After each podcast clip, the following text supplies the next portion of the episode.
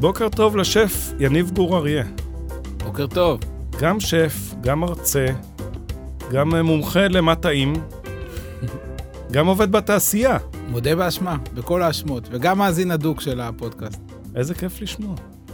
אגב, לפני שאנחנו צוללים, אם אתם לא נמצאים בקבוצה של קולינריה מקומית בפייסבוק, זה די פדיחה וכדאי לתקן אותה, אז uh, תיכנסו, מעניין שם. יניב, מה מביא אותך לאוכל? מה מביא אותי לאוכל? Uh, אני חושב שההתחלה של, ה... של המפגש עם אוכל התחילה פשוט מרצון uh, ליצור. אחד מהפריטי טריוויה עליי זה שאני גדלתי בחברה דתית, ובאיזשהו שלב מצאתי את עצמי שכל מה שתכננתי לעצמי בחיים, או כל הדרך שהייתה סלולה לי כבר לחיים, אה, לא, לא תהיה בכיוון שחשבתי, והתחלתי לחפש מה, מה אני כן הולך לעשות, ואיך אני כן מוצא איזשהו אפיק של אה, יצירה בחיים האלה. דתית חרדית אפילו, נכון?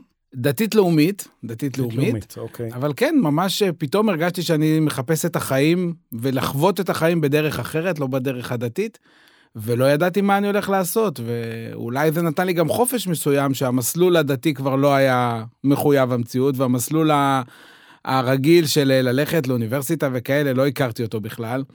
והתחלתי לחשוב מה אני כן עושה, מאוד מאוד רציתי ליצור. אה, ואם רוצים להיכנס לסיפור הרומנטי, אז אה, לילה אחד בסוף השירות הצבאי שלי באיזה מוצב בדרום לבנון, בעוצר יציאות שאי אפשר לצאת הביתה, פשוט ישבתי עם הגששים הבדואים והם הכינו קפה, הכל התחיל מקפה, אה, כמו כל הדברים הטובים בחיים. הם הכינו קפה על הפתיליה, וראיתי את הטקס שהם מכינים את הקפה, איך הם שמים אותו על האש ומורידים ומעלים ומערבבים ומוזגים והכל במין תנועות שלי נראו מאוד כמעט מיסטיות כאלה, דתיות. בטח גם כל הרומנטיקה של הלבנון מסביב השפיעה, אה, ושל בחור בן 19 עם הרבה חלומות. ואמרתי לעצמי, וואו, כאילו, זה מעניין, אוכל זה, זה דבר מעניין, ויש פה משהו יצירתי, ואני רוצה להבין את זה, להכיר את זה. יצאתי הביתה לשבת, באתי לאימא שלי, אמרתי לה, אני רוצה לבשל, רוצה לבשל איתך. עכשיו, זה היה לפני מאסטר שף והמסעדה הבאה, וכאילו, שף לא היה מקצוע מאוד אטרקטיבי, היה כזה, אימא שלי אומרת, מה, אבל אתה חכם, למה אתה רוצה להיות טבח? והיא אמרה, טוב, אז בוא תיכנס, תעשה איתי סלטים לשבת. וככה התחלתי לבשל, מלכן עם אמא שלי סלטים לשבת. בגיל 19, בגיל... עד אז לא היית במטבח. כלום. לא היית ילד שבגיל 5 ישב על השיש. שום ו... דבר. כל הסיפורים האלה שאני שומע, הן לא היו עליי. 19 זאת הייתה הפעם הראשונה שהחזקתי סכין, והתחלתי להכין ככה פלפלים כלואים, חצילים, טחינה, לארוחת שבת, זה היה, זה היה התחלת הדרך שלי. האמת, באיזשהו צדק פואטי, היום אני השף של ה... מותג סלטים, כן, הכי גדול במדינה, אז אולי זה סגירת מעגל מסוימת, פתאום כשאני חושב על זה. נגיע לשטראוס יותר מאוחר. אה, גיל 19 מתחיל לחתוך סלטים, ומשם לאן הולך?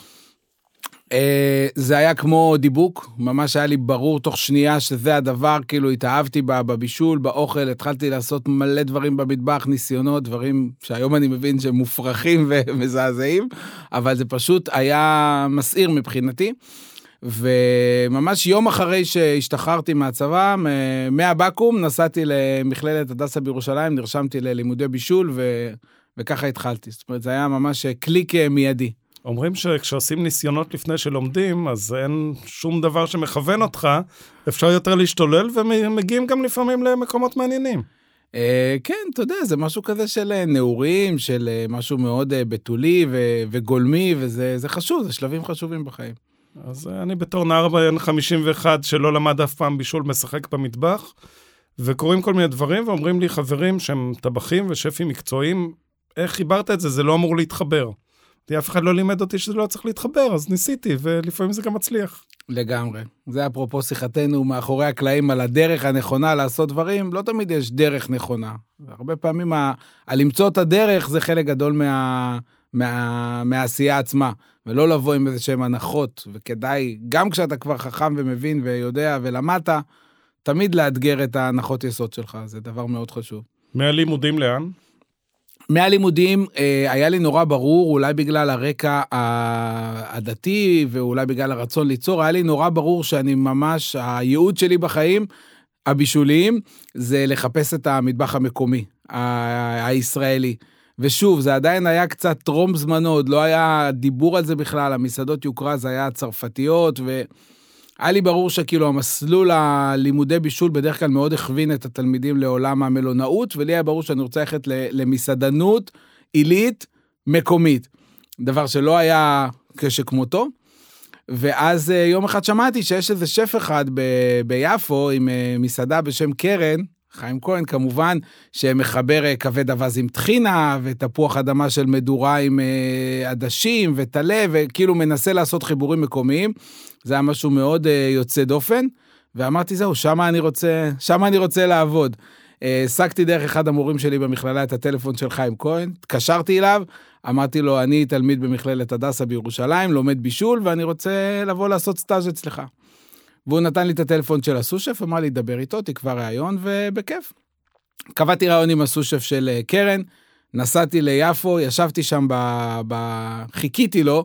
בזמן שחיכיתי לסושף שהתפנה לראיין אותי, היה שם את התפריט של המסעדה, פתחתי אותו, קראתי אותו, והייתה לי ממש כמו הערה. הרגשתי כאילו אני קורא ספר שירים, ואמרתי, זה, זה האוכל שאני רוצה להכיר, זה המקום שאני רוצה לעבוד בו.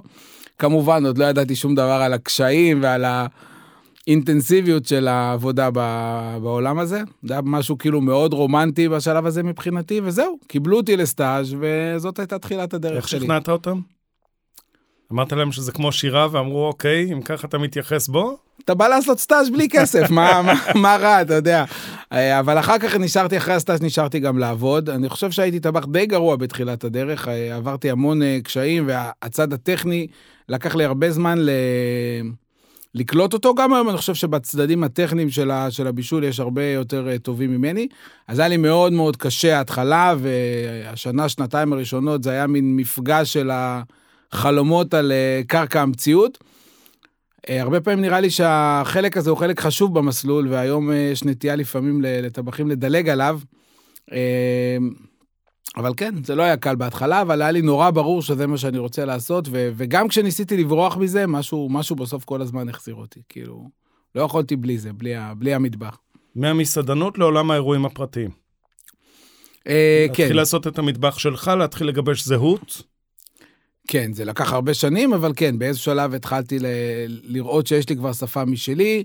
אה, התחלתי לעשות גם סדנאות שאנשים ממש רצו לבוא ולהירשם ו- ולשמוע את, הדבר, את, ה- את הדברים שיש לי לעשות, וקיבלתי ביטחון לעשות קצת אירועים, ארוחות פרטיות, אה, כמובן, הכל במקביל גם ל- לעבודה אחרת, אבל כן, כמובן זה לא מיד, אנחנו מדלגים פה איזה כמה שנים רוצה טובות בדרך. להחזיר אותנו אחורה? לא, לא יש דברים להחזיר. מעניינים? לא, לא עניין של דברים מעניינים, אבל כאילו, ה- אני מאוד מסתייג ממסלולי אינסטנט כאלה מהירים, שאתה עושה סטאז' של חודשיים באיזה מסעדה, ויום אחרי אתה שף, ואתה כבר עושה אירועים וזה, אני חושב שאם אתה באמת רוצה לפתח שפה שהיא, שהיא אמיתית והיא עמוקה והיא אישית, אתה צריך לעשות דרך, אני מאוד מאמין בדרך.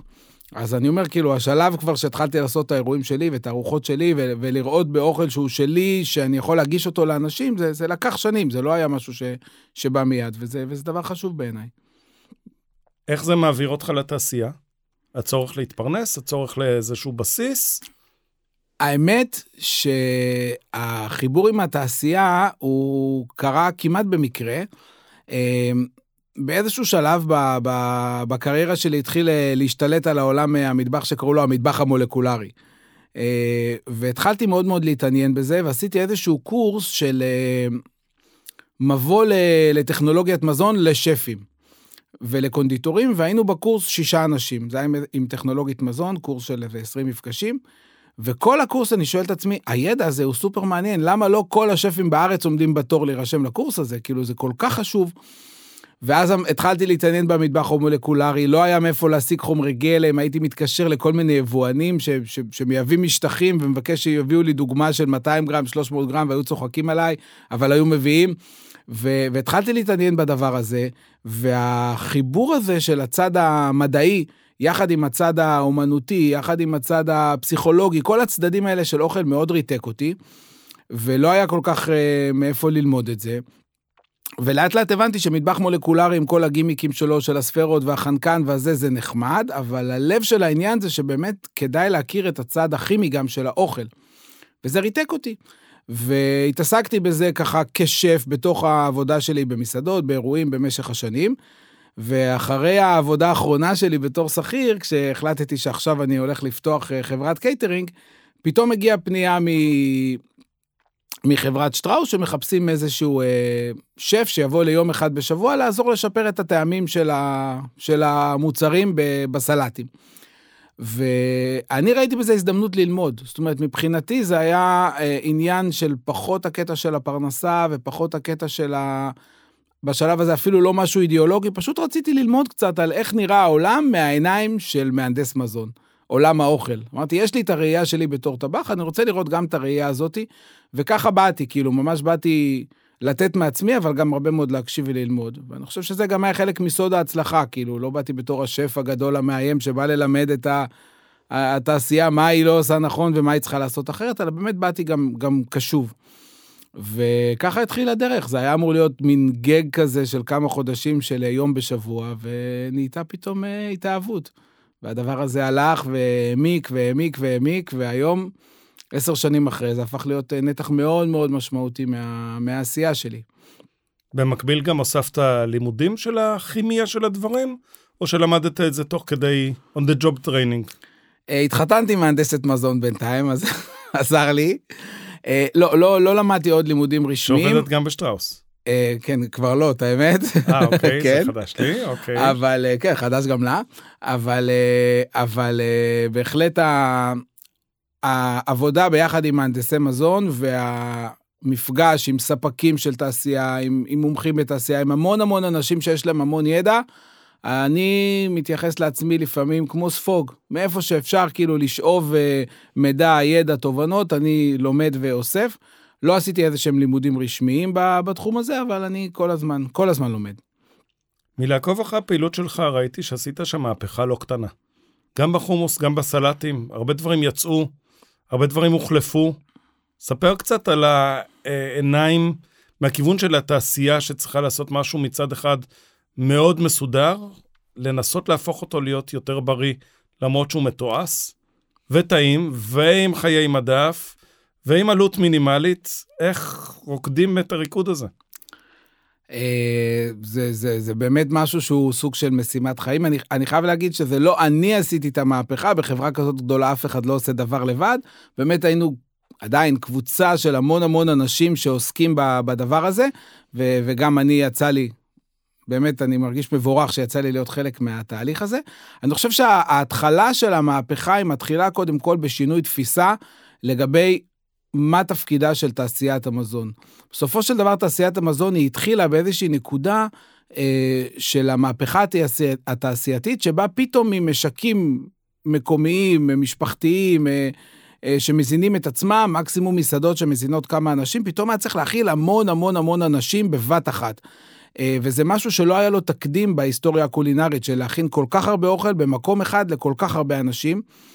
ויכול להיות שבגלל זה הידע הקולינרי שהיה אגור אצל שפים ואימהות וסבתות הפך להיות לא כל כך רלוונטי, והתעשייה התחילה להצמיח מדע חדש שנקרא תעשיית מזון, שבו מתייחסים להרבה מאוד פרמטרים אחרים, כמו capacity ויעילות תפעולית ותמחיר, ולהצליח לייצר הרבה דברים, נראות, חיי מדף כמובן, אה, יציבות של טעם, יציבות של מרקם, ועוד כהנה וכהנה דברים ש, שהם רלוונטיים לתעשייה. וזה החלק של מזון, הוא כאילו קצת נעלם, והחלק של תעשייה הלך ונהיה יותר ויותר משמעותי, כי זה היה הצורך שלשמו היא קמה. והיום אנחנו באיזושהי נקודה בזמן שיש צורך, אם התעשיית מזון רוצה לעלות לשלב הבא שלה, יש צורך להגדיר מחדש את היהודים והמטרות, וקודם כל לחזק את הצד של אוכל ביחד עם הצד של תעשייה, ולהבין שבסופו של דבר אנחנו מייצרים אוכל. ולא סתם אוכל, אלא את האוכל שרוב בני האדם אוכלים רוב הזמן. אנחנו המסעדה הכי גדולה בעולם, אני מדבר עכשיו התעשייה בכלל. ולכן צריך להתייחס לזה בפרמטרים האלה. קודם כל צריך לחדש את הקשר עם האנשים שיש להם את הידע הקולינרי, שזה שפים, טבחים, אמהות, מה שלא יהיה. ודבר שני, באמת להתייחס לזה באותו כבוד, באותו רגישות, באותו מחויבות, שמכינים אוכל, כי זה מה שאנחנו עושים. וברגע שהשינוי תפיסה הזה קורה, אחר כך מתחיל הדריל דאון לפרטים של לפתוח מתכונים, לשנות מתכונים, להכניס חומרי גלם חדשים, תבלינים, תהליכים, אה, בריאות, קיימות, אחריות ל- ל- ל- לסביבה, לחקלאות, לעוד המון המון פרמטרים, שהכל מתחיל מעצם התפיסה שאתה מכין אוכל. ומה שיפה בתעשייה, שכל שינוי הכי קטן, לרוחב הוא ענק, האימפקט הוא ענק. זאת אומרת, במסעדה אתה יכול לעשות שינוי עצום, אבל בסופו של דבר אתה עם השינוי הזה משפיע על, על מעט אנשים, שאחר כך כנראה משפיעים על המעגלים הבאים שלהם וכולי. בתעשייה, בבת אחת, אתה עושה שינוי בחומוס, אז זה מיליון גביעים ביום ש, שנפתחים ו, ומשתנים. אז, אז בוא נדבר על חומוס, מה בוא... שינית בחומוס? בוא נדבר על חומוס. קודם כל, אחד הדברים המרתקים בחומוס, זה שיש לנו יכולת להגיע עד לגרגיר חומוס ועד לגרגיר סומסום. שזה יכולת שהיא ערך לתעשייה, בגלל הגודל שלה יש את היכולת הזאת. אז הגענו באמת בעבודה כמובן בליווי של אגרונום לשדות, לחקלאים, לזנים, וניסינו באמת שהרוב המכריע של החומוס שלנו יהיה חומוס ישראלי, מקומי, מהשדות שלנו, עם, ה, עם הזנים הנכונים לחומוס. הכי מפורסם זה זן הזהבית, ויש לנו עוד כמה זנים שהם מתאימים לחומוס. זה בהקשר הזה.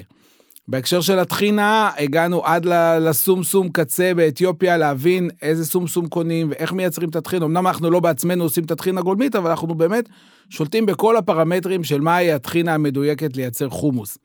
כמובן, שינינו את התהליך.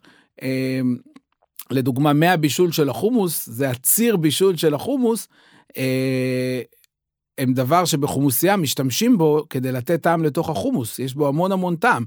בתעשייה הנטייה הייתה תמיד פשוט לשפוך את המים האלה ולהתחיל לטחון את החומוס עם מים חדשים.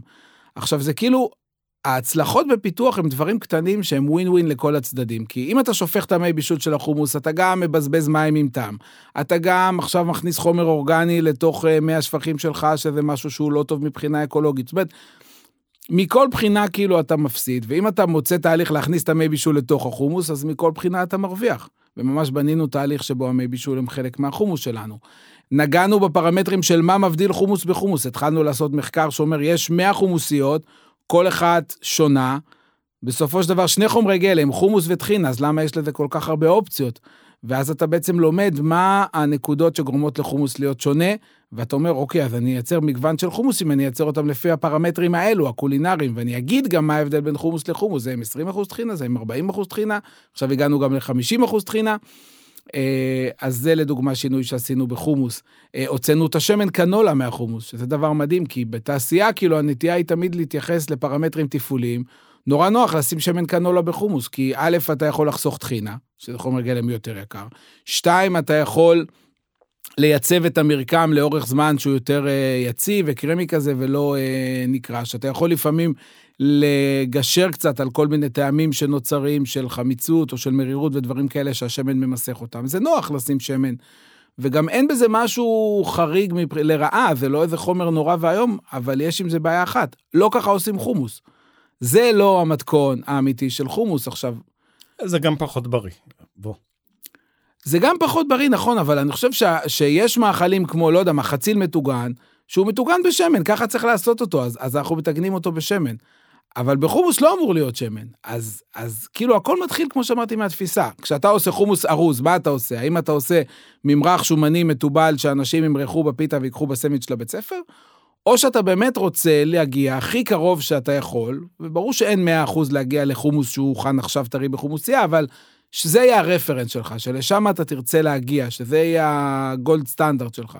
ואז אתה אומר, אוקיי, כשעושים חומוס בחומוסייה, לא שמים שמן, אז גם אנחנו לא נשים שמן. וזה היה אתגר מטורף באמת של, של מעל שנה של עבודה, להוציא את השמן מכל המתכונים של החומוס שלנו, וזה משהו ש, שאני מאוד מאוד גאה בו. זה משהו שבאמת אה, הולך איתי, הולך איתי עד היום השינוי הזה. אתה אוכל הרבה חומוס בחוץ? בטח, אני אוכל המון חומוס, אני מת על חומוס. חומוס זה מאכל, מאכל קסם, קודם כל הוא מושרש בתרבות שלנו. עצם זה שזה מעורר כל כך הרבה אמוציות ורגשות, ואנשים רבים, ואיזה חומוסיה הם אוהבים, ואיזה הם לא אוהבים, ו... וכן לשים שום, לא לשים שום, זה יכול להיות עכשיו מלחמת עולם על, על דבר שבסופו של דבר זה מאכל של שני רכיבים בעיקר, חומוס וטחינה, עם אין סוף וריאציות. אני חושב שחוץ מלחם, אין לי דוגמה לעוד מאכל שהוא כל כך בסיסי ברכיבים שלו, ועדיין כל כך מגוון באפשרויות שהוא יכול לייצר. אני אקח אותך לטיול למסעד בראמה, בגרעין העתיק של ראמה, שעושה בעיניי את אחד החומוסים הכי טובים שאכלתי. גיליתי אותו עכשיו במסגרת הפסטיבל שאני מפיק לאשכול בית הכרם, ועף לי הראש. מה הוא עושה אחרת? לא יודע, אבל הוא לא כבד כמו הרבה חומוסים אחרים, ופשוט טעים. קדימה, קבענו דייט. אני. אקח אותך לוואדי ניסנס, לחומוס אשם, אני מכיר את אה, סטפן, מכיר. כמובן. בדיוק. ששם גם כן, אחרי שאני כל כך הרבה שנים מתעסק בחומוס, זה די נדיר להתיישב בחומוסייה ושיש לך פתאום, וואו, כאילו, זה משהו אחר, כאילו, ו- ו- ושם הייתה לי את ההרגשה הזאת. וזו הרגשה ש... אני חושב באוכל בכלל, לא רק בחומוס, שככל שהשנים עוברות, אני הולך ויותר ויותר מעריך אותה, כי אתה רואה יותר ויותר ויותר דברים, ואתה לא רוצה להגיע למקום הזה שהכל בנאלי, וכשיש לך את הביס הזה שפתאום, וואו, כאילו משהו מתעורר בך, זה... זה, אלה הרגעים הכי כיפים. טוב, נראה לי שאנחנו צריכים לעשות הרבה דייטים, אתה גם צריך לבוא איתי לרג'ר, גם שם תגלה דברים מעניינים בתחום של החומוס שאתה לא מכיר. האמת שזה חלק ממה שאני אוהב בעשייה שלך, שאתה מוצא את הוואוים האלה, הפורצי מוח, מתחת לאף שלנו, כאילו. זאת אומרת, לא צריך להתרחק עד לא יודע לאן, כדי למצוא, כאילו, עדיין מתחת לאף שלנו יש עוד כל כך כל כך הרבה שלא גילינו. המון המון מדהים. המון דברים. המון דברים אה, מסורתיים שפשוט נעלמו, נשארו רק בבתים, ולחפור אותם זה חלק מהכיף. אה, אני רוצה לקחת אותך לכיוון של טעמים. אתה מומחה גדול לטעמים. עברתי אצלך גם אה, קורס קולינריה בחמישה חושים, באמת. ומה שהוביל אותי לזה זה בכלל פודקאסט אחר. סרוויס של רונה גרשון תלמי ושירי כץ, שדיברו איתך על אה, תת סף החישה. ולי זה הקפיץ את כל הפיוזים, אמרתי, אני צריך להבין מה זה הדבר הזה. קודם כל, בוא נראה לי, נדבר קצת על טעמים. נראה לי שזה היה דווקא בפודקאסט של אה, לדבר זה לא משמין, של אנזל ולוקסי, שדיברו איתי על זה. בטוח שגם שם, אבל גם אצל רונה. אתה מתראיין פופולרי. אה, אני יודע. אה, תראה, בסופו של דבר, הדבר הכי אה, כיפי, שכשמכינים אוכל, אנחנו מתעסקים עם המוח. בסופו של דבר, החושים שדרכם אנחנו חווים את האוכל שלנו, הם שערים להגיע אל המוח, וכל החוויות, הרגשות, העונג, כל מה שאוכל גורם לנו, הכל קורה בסוף במוח. עכשיו, כדי להבין את זה, אם דיברתי על הצד המדעי של האוכל, אז הצד המדעי של האוכל זה לא רק הכימיה שלו, זה גם באמת הפסיכולוגיה והנוירולוגיה וכל הדברים הקטנים האלה שאפשר לעשות כדי לגרום לחושים שלנו ליהנות יותר ולחוות יותר טוב את האוכל שהם אוכלים. והרבה אנשים חושבים שאוכל זה רק טעם, מתוק, מלוח, חמוץ, מר, אבל זה עוד עולם שלם שמושפע מכל כך הרבה פרמטרים של מה אנחנו מריחים, ומה אנחנו שומעים, ומה אנחנו רואים, ומה אנחנו אה, חשים בטקסטורה, ו... ו- ואני חושב שכאילו מי שרוצה לעשות אוכל טוב, חייב שיהיה לו את הכלים האלה של להבין איך בסוף, כשאנחנו אוכלים, מה קורה לנו, מה אנחנו מרגישים, איך, הדברים האלו פועלים, ודרך זה לייצר את החיבורים הנכונים שיעשו את העבודה. בוא נדבר על תת סף החישה. תת סף החישה. תת סף החישה, זה אחד הדברים שהכי פתחו לי את הראש וגרמו לי ללכת לעשות ניסויים, ואני אשמח לשמוע אה, ושתשמיע למאזינים מה הכוונה בתת סף החישה. כשאנחנו, אה, יש, סף חישה זה בעצם הנקודה שבה אנחנו מתחילים להרגיש את הדבר, זאת אומרת, יכולים להצביע עליו ולהגיד, הנה, זה כמון, זה פפריקה, וככה הלאה. זאת אומרת, זה נקרא סף חישה, המקום שממנו זה מזוהה. אבל אה, גם המקום שהוא מתחת לסף הזה של הזיהוי, זה לא אומר שאין לו השפעה. זאת אומרת, יש רמה של רגישות מסוימת בתוך הפקאיות טעם שלנו ובתוך חוש הריח שלנו, שמסוגל אה, לייצר השפעה באוכל, גם אם היא לא השפעה מזוהה ב-100%. ובסופו של דבר, אם אני עושה 100 קילו של משהו ואני שם גרם אחד של כמון, אתה אומר, אף אחד לא יאתר כמון גרם ב-100 קילו, נכון? אבל זה לא אומר שהוא לא ישפיע שם. כן יקרה שם משהו. זאת אומרת. זה כמו היום עם, ה... עם האטומים ועם הננו, זאת אומרת, גם המיקרו מיקרו מיקרו השפעה הזאת, יש לה השפעה. ויש יכולת לשחק בטיבול של אוכל אה, במינונים שהם כל כך נמוכים, שהם לא יורגשו ברמה של, אני לא רוצה שעכשיו ירגישו ששמתי פה את התבלין הזה, אבל זה כן משפר את החוויה הכללית של האוכל ברמה שהיא, שהוא הופך אותו ליותר טעים, ל- ליותר אפילי, ליותר מספק, לתחושה הכללית הזאת של ה-deliciousness או ה-mouthfulness, או כאילו אלה המילים שבדרך כלל נותנים לזה. מצטער על האנגלית, עברית קצת יותר מוגבלת בתיאור אוכל, לצערי, ב... תן לנו כמה דוגמאות האלה. לשילובים שאתה אוהב להשתמש בהם, שאנשים פחות מכירים ויכולים ללכת לנסות, או כדאי ניתן, להם לנסות. אתן לך דוגמה לתרגיל שאני עושה לסטודנטים שלי.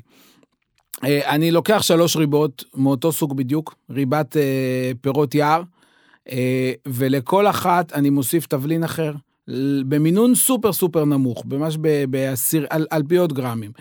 לאחד אני שם נגיד קינמון, לאחד וניל ולאחד ורדים. ואני נותן להם לטעום את שלושת הריבות האלה, ואני שואל, מישהו יכול לאתר איזה תבלין יש פה? אף אחד לא מאתר אף אחד מהתבלינים האלה. עכשיו, תגידו לי, האם הריבות האלה הן זהות? ואף אחד מעולם לא אמר לי שהן זהות. תמיד על, ה, על, ה, על הזה עם הורדים, הוא, הוא מעצים את התחושה הפרחונית, נקרא לזה, של הריבה, וזה עם הווניל הוא מעצים את, ה, את המתיקות, וזה עם הקינמון, הוא דווקא מעצים את הטעמים האדומים העמוקים של, ה, של הריבה. עכשיו, יכול להיות שאני יכול לעשות גם מיקסים ביניהם, אבל, אבל תבלין יכול לעזור לי להדגיש את הדבר שאני רוצה להדגיש בתוך האוכל, גם בלי, אה, גם בלי שהוא יגיע למקום ש, ששמים אותו, שמרגישים אותו. בשוקולד, לדוגמה, אם אתה שם טיפה פלפל שחור, או טיפה אה, טונקה, גם כן במינון שהוא, או טיפה צ'ילי אפילו, במינון שהוא מתחת לסף רישה, זאת אומרת, אתה עוד לא מרגיש אותו חריף, אבל הוא מאוד מעצים ומדגיש את הטעמים של הקקאו ושל, ה, ושל השוקולד. אה, וכך הלאה. גם בחומוס, דרך אגב, שדיברנו עליו, אז יש את האנשים שמאמינים בחומוס מתובל, ויש את האנשים שמאמינים בחומוס לא מתובל, זאת אומרת ששמים רק מלח, ואלה ששמים שום וכמון ומלא דברים. אבל בין חומוס מתובל לחומוס לא מתובל, יש גם את האופציה של חומוס שמטבלים אותו בטיבול במינון כל כך נמוך שהוא ממש מתחת לסף החישה, אבל הוא עושה משהו לחוויה הכללית של החומוס. סוכר. הרבה שמים סוכר בחומוסיות. אה, כן, זה בלי קשר. סוכר הוא לא, הוא, סוכר הוא גם תבלין באיזשהו מקום, כמו ששמים מלח. כמובן, צריך להיות במינונים. סוכר זה דוגמה מצוינת, שאם אתה שם אותו במינון שהוא גבוה מדי, אז האוכל מתוק. אבל אם אתה שם אותו במינון מאוד מאוד נמוך, הוא יכול לאזן כל מיני דברים בתוך האוכל ש, שיוצאים מאיזון. בכלל, הרבה פעמים כשאנחנו מבשלים, הנטייה כשמשהו חסר לנו זה לשלוח את היד למלח. תמיד אם האוכל לא מספיק טעים, אז צריך עוד מלח. וזה פשוט לא נכון, כאילו אפשר לאזן טעמים עם מתיקות, אפשר לאזן טעמים עם חמיצות, אפשר לאזן טעמים עם טיבול, אבל, אבל במינון מאוד מאוד מאוד נמוך, אפשר עם אומאמי, זאת אומרת, הסט כלים הוא מאוד מאוד רחב, וזה מה שאני מנסה בעצם ללמד בקורסים האלה, כאילו להרחיב את המנעד של הכלים שאפשר להשתמש בהם כדי לייצר אוכל טעים. אז רוטב עגבניות למשל, מה אפשר להוסיף שיקפיץ אותו עוד מדרגה? רוטב עגבניות למשל, אם אתה מוסיף לו זירי שומר, אבל במינון, שוב, מאוד, אם תשים הרבה שומר, אז יהיה לך רוטב עגבניות עם שומר, עם טעמים כאלה אניסים, שזה גם נחמד, זה לא העניין, אבל אם אתה רוצה רוטב עגבניות פשוט, אבל אתה שם זירי שומר במינון מאוד מאוד נמוך, ותמיד אני אומר, כאילו, מה זה נמוך? גרם לעשרה קילו, בסדר? זאת אומרת, ממש בעשירית גרם לסיר של רוטב עגבניות ששמים, כאילו, כלום. שגם מי שלא אוהב שומר לא, לא ידע שיש שומר. אתה לא בכלל. לא תרגיש את השומר, אבל זה ייתן משהו ברוטב, זה כאילו הופך אותו מ... מ, מ מקטשופי כזה למשהו יותר עמוק, יותר אה, בוגר, וגם עוזר מאוד לאזן את החמיצות של העגבנייה, מה שבדרך כלל אנחנו עושים עם סוכר. לא נגד לעשות את זה עם סוכר, אבל זה גם עוזר. לעומת זה, אם אתה תשים זירי קימל, באותו המינון, יעזור לך מאוד לקחת את זה למקומות של הרטבי עגבניות ה... המזרחיים יותר, מה שנקרא, שמתחילים שקשוקה, או מטבוחה, או, או רוטב לדג חריף. עם עגבניות מאוד אה, יוחמא מלשים בו מינון אה, נמוך כזה של קימל. זה משתדר שם מצוין, למרות שקימל זה נחשב תבלין אה, פולני. עם ריחות אתה גם משחק במטבח שלך? ריחות זה רוב, רוב האוכל זה בסוף ריחות. אה, הלשון שלנו היא מוגבלת לבין חמישה לעשרה טעמים, תלוי איך סופרים, אבל זה מה שהיא, זה מה שהיא יודעת לחוש. תכף נדבר גם על הטעמים. כן. רוב מה שעושה את ההבדל בין, מה שעושה בסוף את ההבדל בין תפוח לאגס, זה לא רמת סוכר חומצה שלהם, אלא הריחות שלהם, ה flavor, זה הארומה, בעצם המולקולות של הריח, בניגוד לעשרה טעמים שיש לנו, יש מעל עשרת אלפים. והמאכל אחד יכול להכיל 30 או 40, אה, ולפעמים גם מאות, תרכובות של ריח שנותנות לו את האופי שלו, ולכן חד משמעית, ריח הוא החלק הכי מהותי בחוויה שאנחנו קוראים לה טעם. פשוט שוב, אנחנו נתקלים בקושי של העברית. כשאתה בונה מנה, אתה חושב על איך היא תריח גם? כל אחד חושב על איך היא תריח. פשוט אנחנו לא מגדירים נכון ריח, כי כשאנחנו אומרים ריח, אנחנו מדמיינים שאתה לוקח לאף ומרחרח. אבל, אבל בעצם כשאתה אוכל, הפה והאף שלך מחוברים, ורוב חוויית האוכל שאתה חווה דרך הפה, היא בעצם דרך האף, היא דרך הריח. ההוכחה הכי פשוטה לזה, שאם אתה תאכל משהו באף סגור, אתה תראה שאתה לא מרגיש, תשים קינמון על הפה באף סגור, ואתה מרגיש חול בפה. אה, הרוב קורה דרך אף, זאת אומרת, כולנו כשאומרים טעם של חציל, טעם של אגס, טעם של אה, בננה, זה בעצם לא טעם, זה ריח. אה, והשילוב הזה של טעם וריח הוא מה שנקרא באנגלית flavor, שאנחנו בעברית עוד פעם קוראים לזה טעם, אז זה הבלבול, כשאנחנו משתמשים באותה מילה לתאר גם את הטעם כאילו כטייסט, הטעמים על הלשון, וגם flavor, שזה בעצם המכלול של טעם וריח ביחד. טעמים, כולנו למדנו מה הטעמים הבסיסיים, אבל בשנים האחרונות מחקרים מגלים שאפשר לטעום עוד דברים שלא הוגדרו עוד היום, עד היום כטעם. ספר לנו על זה קצת. אמת. קודם כל, ההגדרה של משהו כטעם, זה אומר שיש לנו קולטנים על הלשון שקולטים את הטעם הזה. זאת אומרת, הסוכר נכנס לתוך הקולטנים של הרצפטורים של המתוק, והמלח למלוח וכולי. אז תמיד חיינו תחת המתוק מלוח, חמוץ ומר, שזה ארבעת הטעמים. אחר כך התווסף האומאמי, שעליו כבר נראה לי אנשים כבר אה, מאוד מכירים, הטעם של הגלוטמט, הטעם של החומצות אמינו החופשיות שמתפרקות מהחלבונים, טעם שקיים באצות ים, שקיים בפטריות, שקיים בבשר, שקיים בפרמיז'ן לדוגמה. אבן יוגורט. אבן יוגורט, וזה בעצם טעם שהמקור שלו הוא חלבון, אה, והוא מעמיק ובעצם אומאמי ביפנית זה חוש הטעם, הוא גורם לה לאוכל להיות יותר טעים, יותר עשיר, יותר עמוק, זה בעצם הטעם הזה שנקרא אה, אומאמי. וגיליתי אגב, שאתה מגרד אבן יוגורט על אה, אבטיח קר, אז uh, תמיד אמ-, אמרו לי גבינה בולגרית, אבל ברגע שהתחלתי לגרד אבן יוגורט, נוסף גם האומאמי. ואז זה גם מתוק, וגם מלוח, וגם חמוץ, וגם אומאמי שמעצים הכל. אז כל הטעמים אתה אומר, רגע, כאילו, מה הקשר בכלל? וזה עף. זה עובד. כי, כי הלשון שלנו בנויה ליהנות מאיזונים. כמו שאנחנו כבני אדם במוח שלנו בנויים ליהנות מאיזונים. ברגע שדברים, בסוף אני אומר, אם צריך לסכם את הכל לשתי מילים, זה אחד איזונים, והשני ניגודים. זאת אומרת, תמיד משהו שצריך להיות גם ללכת טוב ביחד, אבל חלק מהללכת טוב ביחד זה גם שלפעמים יש איזו התנגשות אחד בשני. כמו עם בני אדם, אם יש בן אדם שהוא 100% זהה לך, לא יהיה לך כיף איתו, יהיה לך משעמם איתו. ואם יש בן אדם שהוא ניגוד מוחלט ברמה שאין שפה משותפת, אז גם איתו לא יהיה נחמד, כי לא יהיה על מה לדבר. והסוד וה, קורה כשיש מצד אחד את ההשלמה שהיא נובעת מניגוד, אבל מצד שני יש גם את החיבור. וככה זה גם קורה באוכל, אז כשאתה לוקח ומאזן בין חמוץ, מתוק, מלוח, אומאמי, לפעמים אפילו קצת מר, בתוך אותו המאכל אתה מקבל וואו. עכשיו, הגבינה בולגרית שאתה שם על האבטיח, אין בה יותר מדי אומאמי, כי זאת גבינה טריה, והחלבונים של החלב עדיין לא התפרקו לחומצות אמינו החופשיות. באבן יוגורט כבר יש את זה בשפע, ואז אתה מקבל בעצם את כל הדבר. היום אנחנו יודעים שיש לנו כבר עוד טעמים, ש, שמעבר לחמישה האלה, חלקם כבר סגורים וידועים, חלקם עוד בבדיקה, אבל לדוגמה שומן, אנחנו יודעים שיש לנו רצפטורים בפה לשומן, שומן זה טעם, כש... כש, כש משהו כזה שסבתות היו אומרות, שמן זה טעים או שומן זה טעם, שומן זה טעם. ו- ואנחנו מכירים את זה. אה, יש טעם שעכשיו מדברים עליו הרבה שנקרא קוקומי, שזה בעצם כאילו השלב הבא של האומאמי. קוקומי הוא נובע גם כן מחלבונים, אבל מסוג אחר של, של, של לא מחומצות אמינו חופשיות, אלא מפפטידים, שזה שרשראות קצרות של חלבונים שהתפרקו. והוא בעצם אחראי לתחושה שאנחנו קוראים לה mouthfulness, או טעם אה, ממלא את הפה, זאת אומרת, זה בעצם כמו טעם שהוא כמו אקולייזר לכל הטעמים, הוא כאילו מג, אה, גורם לכל החוויה שלנו להיות יותר עשירה, יותר ממלאת את הפה, אה, יותר עמוקה, אה, ו, וזה הקוקומי בעצם. איזה חומרי גלם עשירים בקוקומי? אה, קודם כל, המקום הראשון שבו גילו את זה, זה, זה, זה בשום.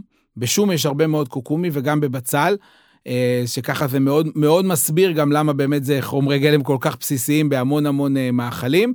אה, יש את זה בבירה, לדוגמה, אנחנו יודעים שיש, אה, כנראה מהחלבונים שבה שמתפרקים.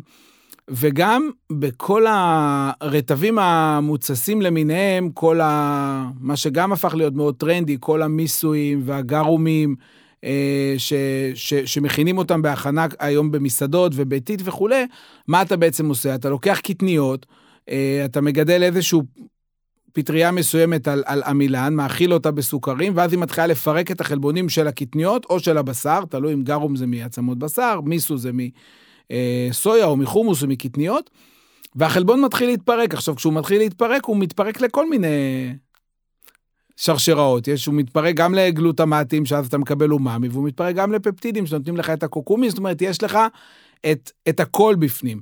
וזה היופי של זה על פני להשתמש באבקת מונוסודיום גלוטמט, שלצורך העניין נותנת רק uh, טון אחד של אומאמי חד וברור, לעומת מיסו או, או, או גרום, שנותנים לך עולם שלם של, אה, של, של, של טעם בפנים, שהוא, שהוא מאוד רחב. מונסודיום גלוטמט. כן. הוא, הוא השטן הגדול כמו שסיפרו פעם, או שהסיפור הוא לא בדיוק כזה? לא, במילה אחת לא. מונוסודיום גלוטמט זה חומר uh, גלם שהוא בעצם אבקת אומאמי לצורך העניין, כמו שיש אבקת הטעם המלוח שזה מלח, ואבקת הטעם המתוק שזה סוכר, ואבקות טעם חמוד שזה מלח לימון או, או כאלה. אבקת טעם אומאמי, אבקת גלוטמט, זה מונוסודיום גלוטמט, אין עם זה שום אה, בעיה בריאותית כזאת או אחרת. אה, מאיפה בא הפחד ממונוסודיום גלוטמט?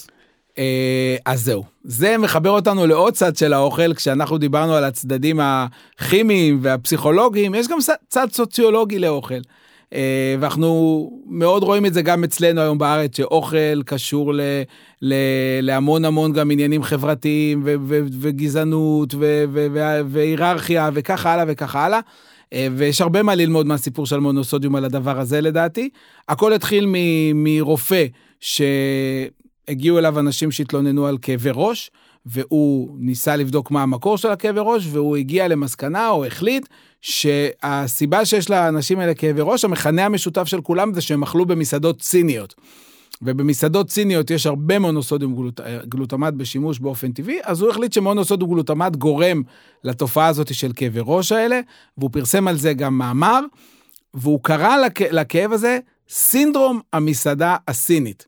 עכשיו, תחשוב אפילו על השם הזה, סינדרום המסעדה הסינית, כאילו, אני בטוח שאי אפשר היה לכתוב סינדרום המסעדה האיטלקית או הצרפתית, להפך, יש את הפרדוקס הצרפתי ששותים יין והלב בריא וכל מיני כאלה. ו- ו- וזה מה ש- שקרה, וזה פשוט האשימו את המסעדות הסיניות ואת המונוסודיום שמשתמשות בזה שהן גורמות לאנשים האלה לכאבי ראש. דבר שכמובן אחר כך נבדק שנים אחר כך על ידי FDA והוכח.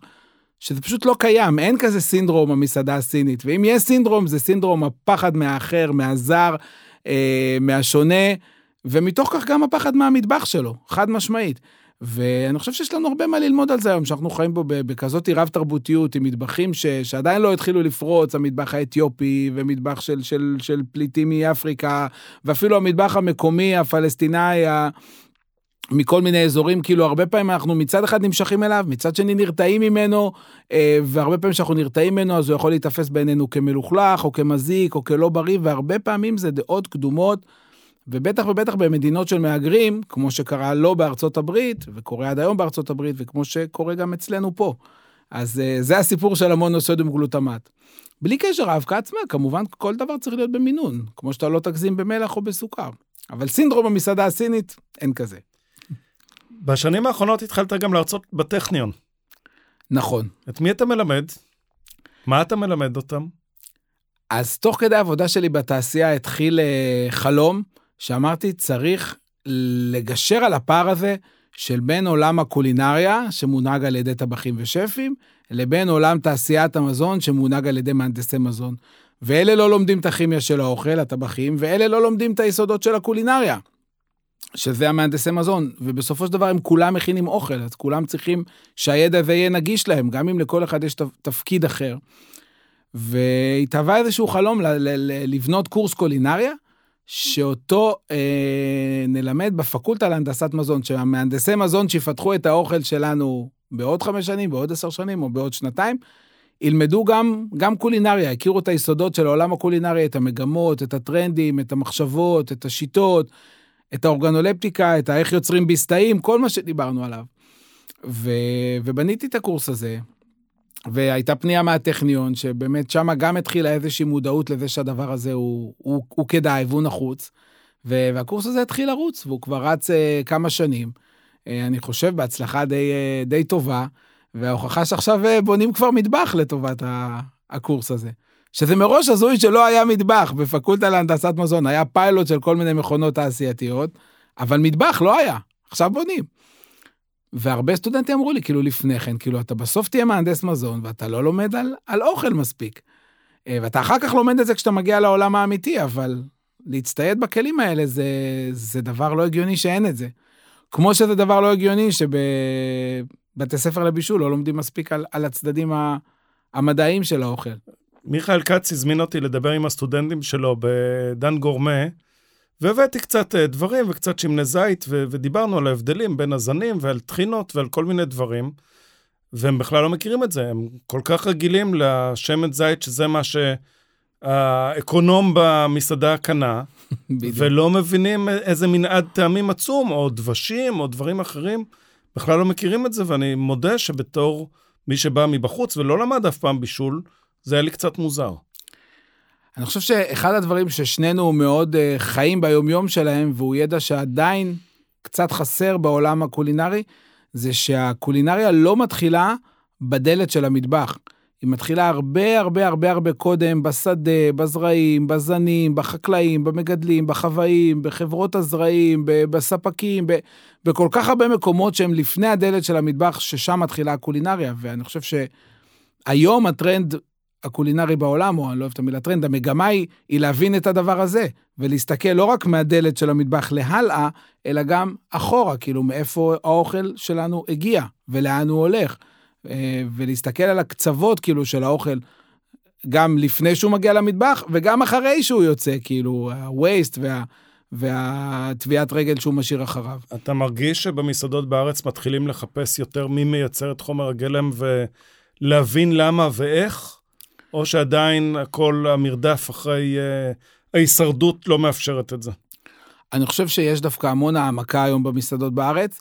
כמובן שהדברים תמיד מתחילים בשכבת אה, עילית יותר של המסעדות, זה נכון בכל העולם, תמיד זה מתחיל כאילו ב... ב הטרנדים תמיד מתחילים, או המגמות, או החשיבה מתחילה בהכי גבוה, ולאט לאט זה מחלחל אה, לכל השכבות של הקולינריה. אבל אני בהחלט חושב שיש היום בארץ פועלים שפים שמעמיקים בדבר הזה, שבודקים, שמסתכלים.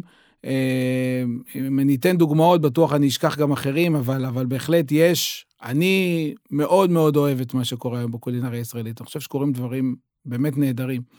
אה, ושפים באמת ש, שכבר מבינים שהתפקיד שלהם הוא לא רק רק להכין אוכל טעים, שזה כמובן מאוד חשוב, אלא גם באמת להסתכל על כל השרשרת של האוכל, ולהביא איזשהו ערך לעולם, ל- ל- לייצר את המעמד שלהם בתור שפים ואת הכישרון של- שלהם בתור שפים, לעשות טוב. לעולם. וזה, וזה בסוף הדבר הגדול. אני יכול להגיד לך שמתלווים אליי מדי פעם שפים לסיורים, אם זה לבד, אם זה קבוצות, אם זה... הייתי ברג'ר עם uh, הנהלה בכירה של R2M, ותוך כדי הסיור הם אמרו לי, תשמע, אנחנו חייבים לחזור לפה עם כל מנהלי המטבחים שלנו, כי זה, זה משהו שהם צריכים, זה לא nice to have, זה צריך להבין מה קורה פה, קולינריה אחרת, טעמים אחרים, התייחסות אחרת לחומרי גלם. וה... התחושה מבחינתי שגוף כל כך גדול וכל כך משמעותי ורציני רואה בזה ערך, הייתה תחושה מאוד נעימה. בדיוק, ותחשוב בכמה, בכמה רבדים זה יכול לעשות טוב ולשבור קירות. זה יכול לעשות טוב ברובד האקולוגי ובמובן הזה של עתיד העולם. זה יכול לעשות טוב ברובד החברתי של לשבור קירות בין, בין אנשים ש, שמרגישים זרים אחד מהשני. זה יכול לשבור, באמת, כאילו, אפשר להשתמש בקולינריה להביא המון המון ערך. זה מאוד חשוב בעיניי. מה זה מבחינתך מטבח מקומי? מטבח מקומי. זה, זה, אני הרבה פעמים אומר הגדרה בצחוק, קשה. זה הגדרה קשה, אני אומר, לפעמים אני אומר מטבח מקומי, אולי זה בגלל הרקע שלי, זה מטבח חוזר בשאלה. מה זאת אומרת? זאת אומרת שהוא עדיין בשלב שהוא בעיקר שואל את השאלות של מה מגדיר אותו, ושהשאלות הן אפילו בהרבה מובנים יותר חשובות מהתשובות. אבל עצם החקר והחיפוש הוא החלק הכי משמעותי. אני אתן לך דוגמה. קפה. כאילו, מטבח מקומי באופן תיאורטי אמור להיות מבוסס על חומרי גלם שהם מקומיים, שהם גדלים פה, נכון? אבל אנחנו היום חיים בעולם שהעולם הוא עולם גלובלי, ולא תמיד זה הדבר הכי נכון שכל דבר צריך לגדול בכל מקום.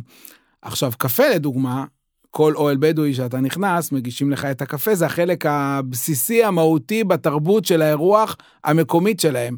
הפועלי קפה לא גדלים פה, ולא יגדלו פה גם סביר להניח, וגם זה לא כל כך חשוב להם, הם לא מנסים לגדל את הפועלי קפה פה, אבל זה חלק מהותי מהתרבות, אז קפה זה מקומי או לא מקומי? טחינה, אותו דבר עם הסומסום. אה, וככה הלאה, ואני חושב שהשאלות של מה מגדיר מטבח מקומי הן שאלות מאוד מאוד גדולות. בשבילי זה מבוסס על, על, על כמה יסודות. קודם כל היסוד באמת של היצרנים המקומיים, שזה כמובן בעיקר יצרנים מקומיים של חומר גלם מקומי, זאת אומרת חקלאים, חוואים, אה, יננים, שמננים אה, אה, וכולי, גבנים וכך הלאה, אבל גם, גם יבואן ש, שמחפש את הדברים הנכונים ועושה את זה ב... ב, ב בגישה נכונה, הוא גם מבחינתי יבואן מקומי, זאת אומרת, הוא פועל, זאת אומרת, אני לא, לא חושב שצריך ללכת בצורה שהיא דוגמטית להשמיד את כל מה שהוא לא חומר גלם מקומי, אלא באמת צריך להסתכל על זה בתפיסה אה, שהיא יותר הוליסטית. להתייחס כמובן לעונתיות ולעונות השנה ולה, ולהתחלפות ולהשתנות של הזמן, זה דבר שהוא מאוד מאוד מגדיר מטבח מקומי. להתייחס לתרבות המקומית, ש... קיימת פה משחר ההיסטוריה, זאת אומרת, מהתרבות של האוכל בתנ"ך ועד לאיך נראה האוכל המקומי בכפרים פה בארץ אה, אה, הערביים ששימרו פה מסורות אה, מדהימות, וגם הנושא של מטבח המהגרים, זאת אומרת, ההשפעות התרבותיות שקיבוץ הגלויות שנוצר במדינה הזאת, אנשים הביאו איתם מכל מקום בעולם לכאן. זה גם מבחינתי חלק ממטבח מקומי, זה שהוא הביא מטבוחה והוא הביא גפילטה פיש, ואפשר איכשהו לחבר את הדברים האלה. והיסוד האחרון בעיניי של מטבח מקומי זה באמת היסוד של החדשנות. בסופו של דבר, מעבר למבט אחורה, למסורות, אנחנו גם start-up nation, וכאילו ה food tech והחדשנות הקולינרית וה... האהבה שלנו לנדוד ולחפש במקומות רחוקים עוד דברים ולהביא אותם לפה ולאקלם אותם ו- ו- ולהמציא את הגלגל מחדש, היא גם חלק ממטבח מקומי בעיניי. וכשרוצים לעשות מטבח מקומי מורכב, אז אפשר לעשות אקספרימנטים של לקחת צד אחד של המקומיות ולהתמקד רק בו, וזה, יש כאלה שעושים את זה וזה יפה מאוד בעיניי.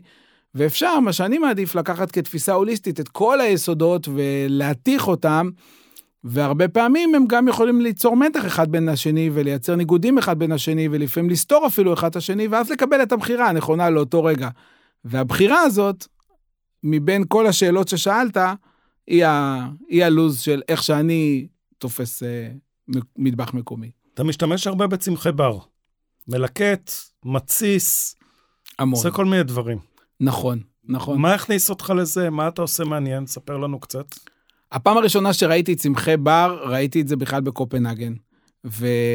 וכשהייתי בפעם הראשונה בקופנהגן וראיתי איך הם מלקטים ומתייחסים בכבוד לצמחי בר, אז אמרתי לעצמי, הלו, אידיוט, קל וחומר. אם פה במדינה אה, קפואה כזאת, שחצי שנה אולי לא צומח בכלל שום דבר, אה, מתייחסים כל כך בכבוד ל, ל, ליער ולבר, אז בטח בארץ, אה, שהשמש שלנו בטח והחורף שלנו, ויש בטח מיליון דברים בטבע שאתה לא מכיר, ואתה מדבר על מטבח מקומי, ואתה נשאר עם החציל והטחינה והקבב, אבל בוא, ת, תחקור את זה יותר לעומק, תחקור מה האדמה המקומית נותנת. והתחלתי להיכנס לדבר הזה וללמוד את התחום הזה של, ה, של הצמחי בר. יש לי אה, מורים טובים, מורה בעיקר אחד מעולה, ועוד אה, מורים אחרים טובים, ואני כל הזמן לומד וחוקר ומנסה להעמיק בדבר הזה. והסיבה שאני אוהב את צמחי הבר זה קודם כל כי זה באמת יוצר את המקומיות במובן הזה של משהו שהוא לא קיים במקומות אחרים ואתה יכול באמת ליצור משהו שהוא שלך, שהוא שלנו. והוא, אנחנו יכולים להיות בו הכי טובים באמת, כי, כי פיצה הכי טובה תהיה בין, תמיד בנפולי, כן? והסושי הכי טוב יהיה תמיד בטוקיו.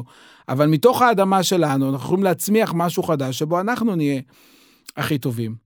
זה אחד. והסיבה השנייה היא הסיבה האגואיסטית בתור טבח. מנעד הטעמים והריחות שהצמחי בר יכולים לתת הוא עצום, כי המגוון הוא עצום הרבה מעבר למה שמן הסתם צמחים אה, תרבותיים יכולים לתת. ובסוף התרבותי צומח מתוך הבר, כן? כמו שהמוזיקה הקלאסית צומחת מתוך שירי הרחוב, כאילו, זה התהליך ש- ש- שאני רואה. הייתי בארוחה, שיתיר שדה, אגב, שאני יודע שלמדת גם אצלו, ישב מולי, בהחלט. הוא מורי ורבי.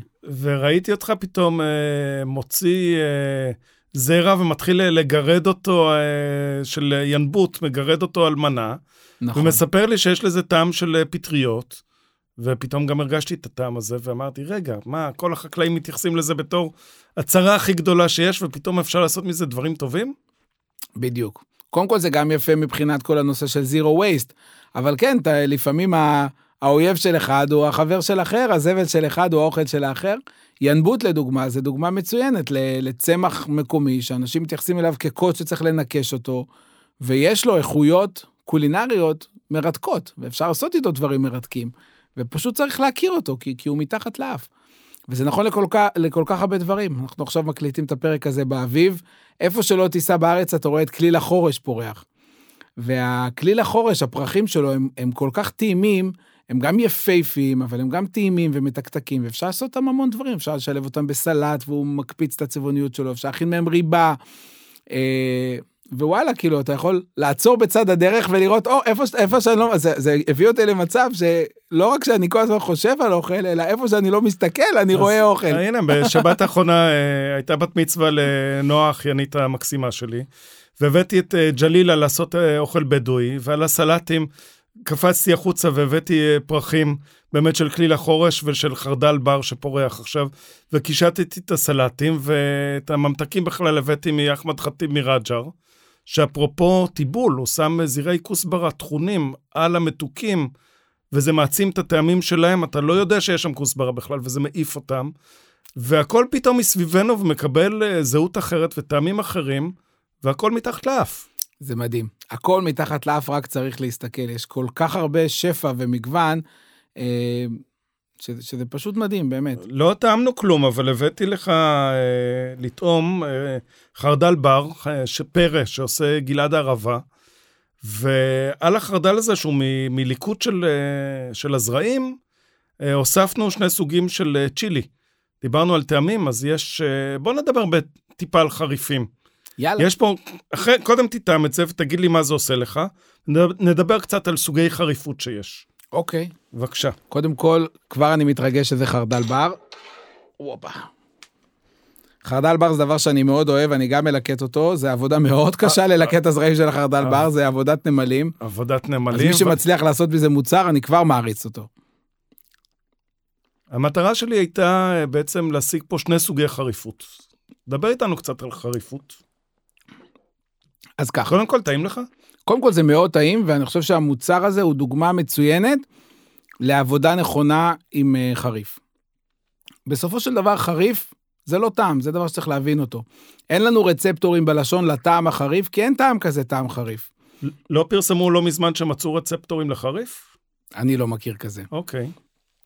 חריף, רוב התחושת החריף שלנו היא לא קורית בחוש הטעם, היא קורית בחוש אחר, וזה מה שדיברנו קודם, שכל החושים חשובים, זה חוש המישוש. כי חריף הוא בעצם כאב. כאב אנחנו חשים בחוש המישוש, וזה החריף.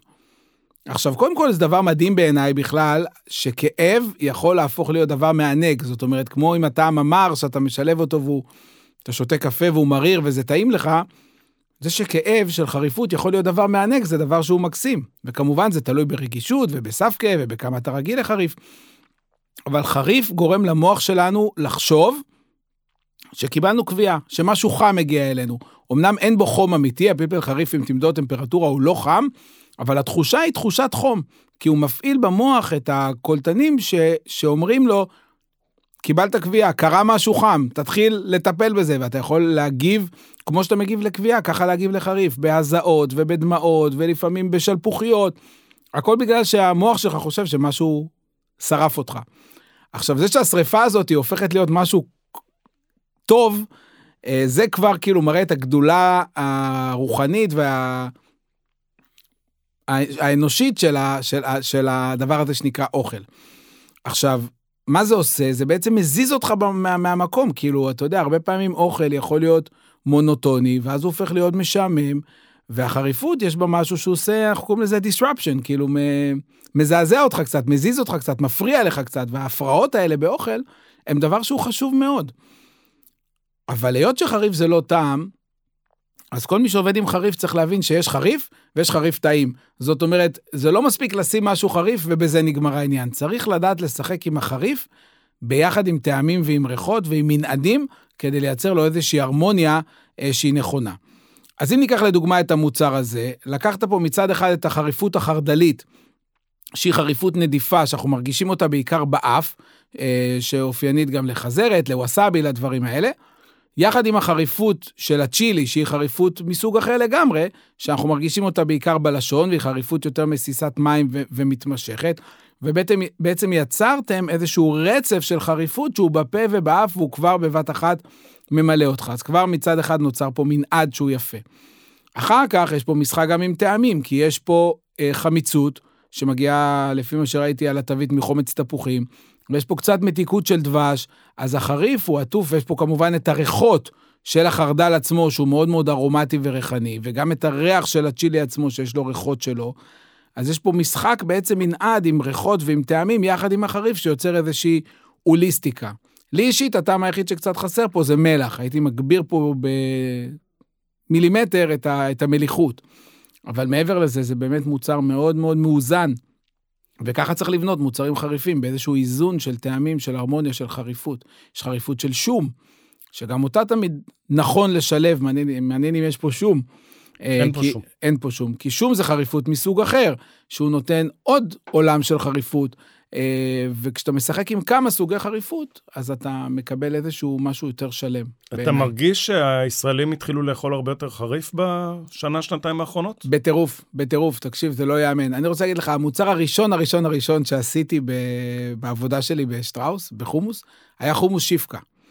עכשיו, אני באתי עם רעיון לקחת פלפל שיפקה ולערבב אותו לתוך החומוס.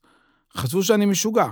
טעמו את זה ואמרו, מה, לא, זה חריף מדי, זה פה, זה שם, בסוף איכשהו, לא יודע, במערוף, עשו לי, אה, לא הורדנו את הרמת חריפות, והמוצר הזה הושק בתור מהדורה מוגבלת לכמה חודשים, ועברו עשר שנים והוא עדיין על המדף. ואחר כך אותו דבר קרה לי עם סימפוניה שיפקה, שאמרו, גבינת שמנת עם פלפל חריף, כאילו, מה נהיה? כאילו, מי יקנה את זה? וגם זה היה מהדורה מוגבלת שעדיין על המדף, ולאט לאט התחלנו לעשות יותר ויותר רטבים חריפים.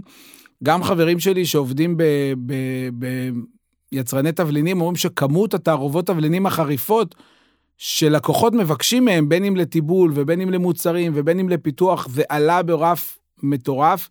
כמובן הידע על הזנים, פעם היה פלפל חריף, היום אתה הולך לבית הפלפל ויש לך 150 זני פלפל חריף, כאילו, וכל אחד מביא את ה... החריפות היא אותה חריפות, אבל כאילו בעוצמה אחרת, אבל אותה מולקולה חריפה, אבל הטעמים, הריחות, המנעדים שיש בכל אחד הם, הם עצומים. למה אתה חושב שזה קורה? למה אתה חושב שאנשים התחילו לאכול הרבה יותר חריף? יש לי פה תיאוריה שאני לא, אין לי הוכחה אליה, אבל זאת התיאוריה שלי. אני חושב שאנחנו הולכים ונהיים עולם שהוא יותר ויותר, אה, סף הריגוש הולך ועולה. א', בגלל שהקשב שלנו מפוזר למיליון דברים, וכל אחד באמצע שהוא אוכל, הוא גם חושב על הפגישה מחר ועל העבודה שהוא צריך להגיש. וה... הקשב מתפזר באמת להמון המון מקומות, וגם הטלפון כל הזמן זורק לנו את ההתראות על כל הדברים האחרים בחיים שלנו, בזמן שאנחנו באוכל. ודבר שני, ראינו וטעמנו ושמענו, והכל נגיש מכל מקום, ו... ובסוף כדי לתפוס את המוח, כדי לתת לך, מה זה חוויה? חוויה זה, זה מילה, אגב, שהמציא א' ד' גורדון, שהיא הלחם של שתי מילים, חיים והוויה. תחפש במסורת ה... היהודית, לא תמצא את המילה חוויה, מילה חדשה, מילה בת מאה שנים. אבל היא מילה גאונית, כי בעצם חוויה זה אומר הרגע שאתה מאה אחוז כאן. והרגע הזה כנראה קורה רק כשמשהו קצת מנענע אותך. משהו קצת מזיז אותך מהמקום, זה ה-disruption שדיברתי עליו. וחריף עושה את זה. זה כואב לך, אבל זה באיזשהו מקום ממקד אותך, מפקס אותך, מרכז אותך ל, לרגע הזה שעכשיו תהיה פה, תהיה באוכל שאתה אוכל, ואל תהיה באלף מקומות אחרים. אז, עשיתי את זה עם חלבה, הלכתי לכרמל לשלמון, אמרתי לו, אני רוצה שתעשה לי חלבה חריפה, עם צ'ילי. הוא אמר לי, מה, אתה דפוק? הוא היה בטוח שאני צוחק עליו לגמרי. ואמרתי לו, לא, אני רוצה. אז הוא אומר לי, אבל אתה תצטרך לקנות הכל, כי אני לא... אף אחד לא יקנה את לא זה. מאחסן לך את זה. אז אה, א', הוא התחיל גם למכור קצת, ו... וקרה משהו נורא מעניין, כי שוב, השילוב של החריפות עם המתיקות, אה, המוח עף וחושב מה, מה קרה לי פה. כן. כי זה גם בא במקום שאתה לא מצפה. כאילו בחלבה, אתה לא מצפה לחריפות. ויכול להיות שטעמת אלף חלבות בחיים, ופתאום אתה טועם חלבה חריפה ואתה עוצר. הנקודת עצירה הזאת היא, היא החלום של כל מי שיוצר אוכל, המקום שאתה מצליח למקד את הקשב אליך. ואני חושב שגם מה שאני מנסה ללמד בקורסים, בדברים שאני עושה, זה באמת איך אתה מגיע לנקודה הזאת שאתה מייצר חוויה דרך זה שאתה תופס את הקשב של הסועד שאוכל את האוכל שאתה מגיש לו. וזה אתגר קשה מאוד, והוא הולך ונהיה יותר ויותר קשה ככל שה... שהעולם מתפתח. זה אחד הדברים שאתה הכי אוהב לעשות, נכון? להכיל אנשים בקבוצות קטנות. יכול לספר על החוויה שלי. הפעם הראשונה שאכלתי את מה שאתה עושה, הייתה אצל אוריאל אשרוב בבוליבום בחיפה. ואני עוקב אחריך בפייסבוק כבר הרבה זמן, לא הכרנו אז. ואמרתי, אוקיי, אני קורא בפייסבוק, אני רואה את פרשות השבוע שמלוות את המנות, וכל מיני שילובים נורא מוזרים, שאני לא יודע אם זה טעים או לא, וזה נראה מעניין. אמרתי, אני חייב לחוות את זה.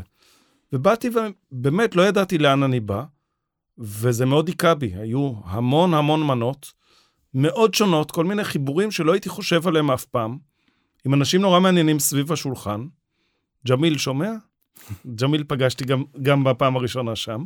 יפה. אה, ספר קצת על איך אתה בונה ארוחה, מה אתה מנסה להשיג בארוחות האלה.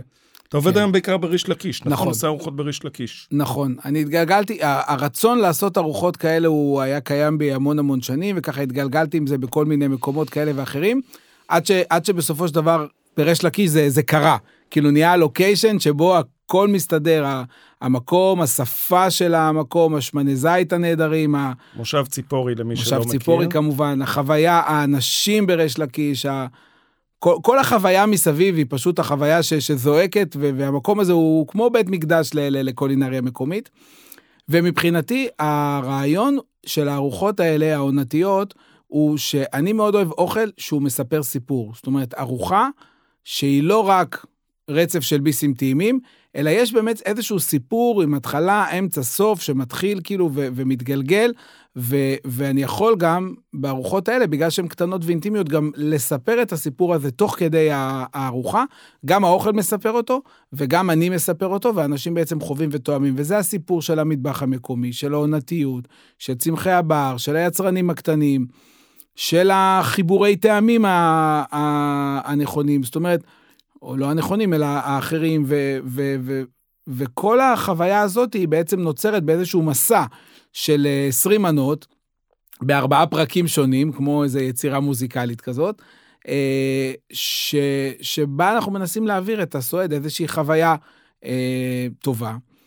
ובסופו של דבר הסיפור הוא מאוד מאוד מאוד חשוב, אבל ההשתקפות שלו היא חייבת לקרות רק אם האוכל באמת טעים. זאת אומרת, זה בדיוק הנקודה של גם מה שדיברנו קודם על השילובים. אם זה לא טעים, אז שום סיפור לא יעזור. זאת אומרת, זה חייב להיות שילוב של שניהם, כי קודם כל אתה תופס דרך העין אה, והפה, ורק אחר כך אתה תופס דרך האוזניים והסיפור שאתה מספר. וכשזה מצליח, ונוצרת איזושהי חוויה הוליסטית, ואתה בסופו של דבר שומע מסועד שהוא יצא אחרת מאיך שהוא נכנס, אז זה, זה הרגע שזה שווה הכל. זה כאילו, זה... זה קודם כל, רק לנסוע לציפורי, להגיע לשם, להגיע לבית הבד.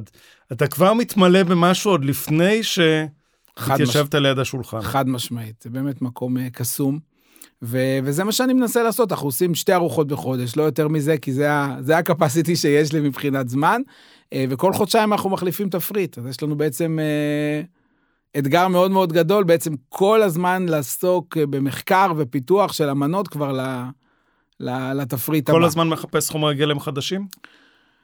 כן, כל הזמן מחפש חומר גלם חדשים, כל הזמן מחפש שילובים חדשים, כל הזמן מחפש מפגש עם אנשים חדשים אה, מעניינים. אה, אתה גם תרמת לי פה ושם חומרי גלם לארוחות האלה, אם זה הקישק מרג'ר, ואם זה הסומסום הבלדי, ו... שנקליש, אבל בסדר. השנקליש, סליחה. את הקישק אני גם צריך להביא לך לטעום, הוא גם מאוד שונה. ו... ותשמע, זה, זה, ה- זה האתגר. כמובן שיש מנות שיכולות לחזור על עצמם מעונה לעונה, כי יש כבר דברים שמבחינתי הם איזשהו סלט.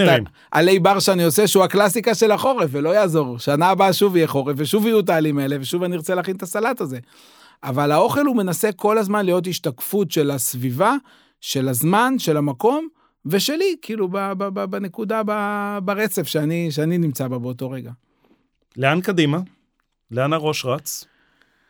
וואו, אה, רץ לאלף כיוונים. קודם כל, ב- בעשייה, ב- בתעשיית המזון בעצם משהו, משהו משתנה, ואני חושב שהאופי של העבודה שלי שם הוא הולך והופך להיות יותר ויותר לא רק פיתוח של אה, מוצרים, אלא באמת ממש כאילו עבודה גם על, ה, גם על האג'נדה של איך להסתכל על הדברים.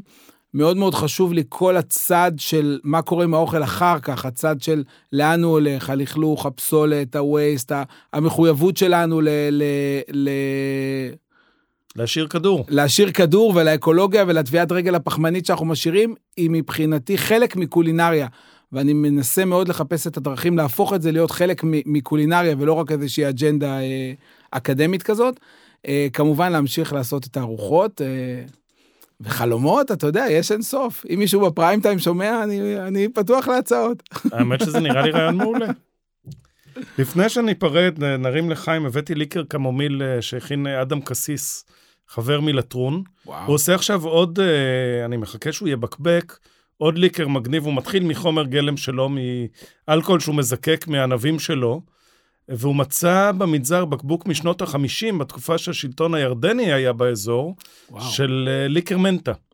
הוא אמר, רגע, אני גם יודע, יש לי אלכוהול, יש מעיין מאחורי, ה, אה, מאחורי המנזר, נלך, נביא אה, ננת בר, ונשרה אותה, ונעשה ליקר. אני כבר טעמתי אותו, הוא יושב כבר שנתיים במיכלים ומחכה להעמיק טעמים ולקבל את שלו. וזה סופר קלאסי לקיץ, אז אה, בקיץ זה יהיה. וזה ליקר קמומיל שהוא הוא לא חריף מדי, אה, לא... אחוז האלכוהול רק 25 אחוז, והוא מתוק והוא טעים, ואני סופר מודה לך שבאת, והיה לי נורא כיף, ונרים לחיים, לחיים. ובשמחות ובארוחות ובטיולים. לחיים. תודה שהאזנתם לנו, ונתראה בשמחות. תודה, אוהד. היה מאוד כיף. עבר מהר. מאוד.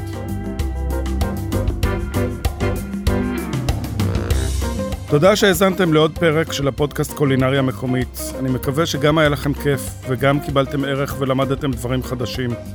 אם אתם אוהבים קולינריה ונהניתם, אתם מוזמנים להירשם למעקב. אם יש לכם מה להגיד, לספר, אורחים שאתם חושבים שכדאי לראיין לפודקאסט, אתם מוזמנים ליצור קשר דרך קהילת הפייסבוק של קולינריה מקומית, להשאיר לי הודעה פרטית או דרך האתר פודשופ, ואני אשמח להגיב, לארח ולשמח את כולנו.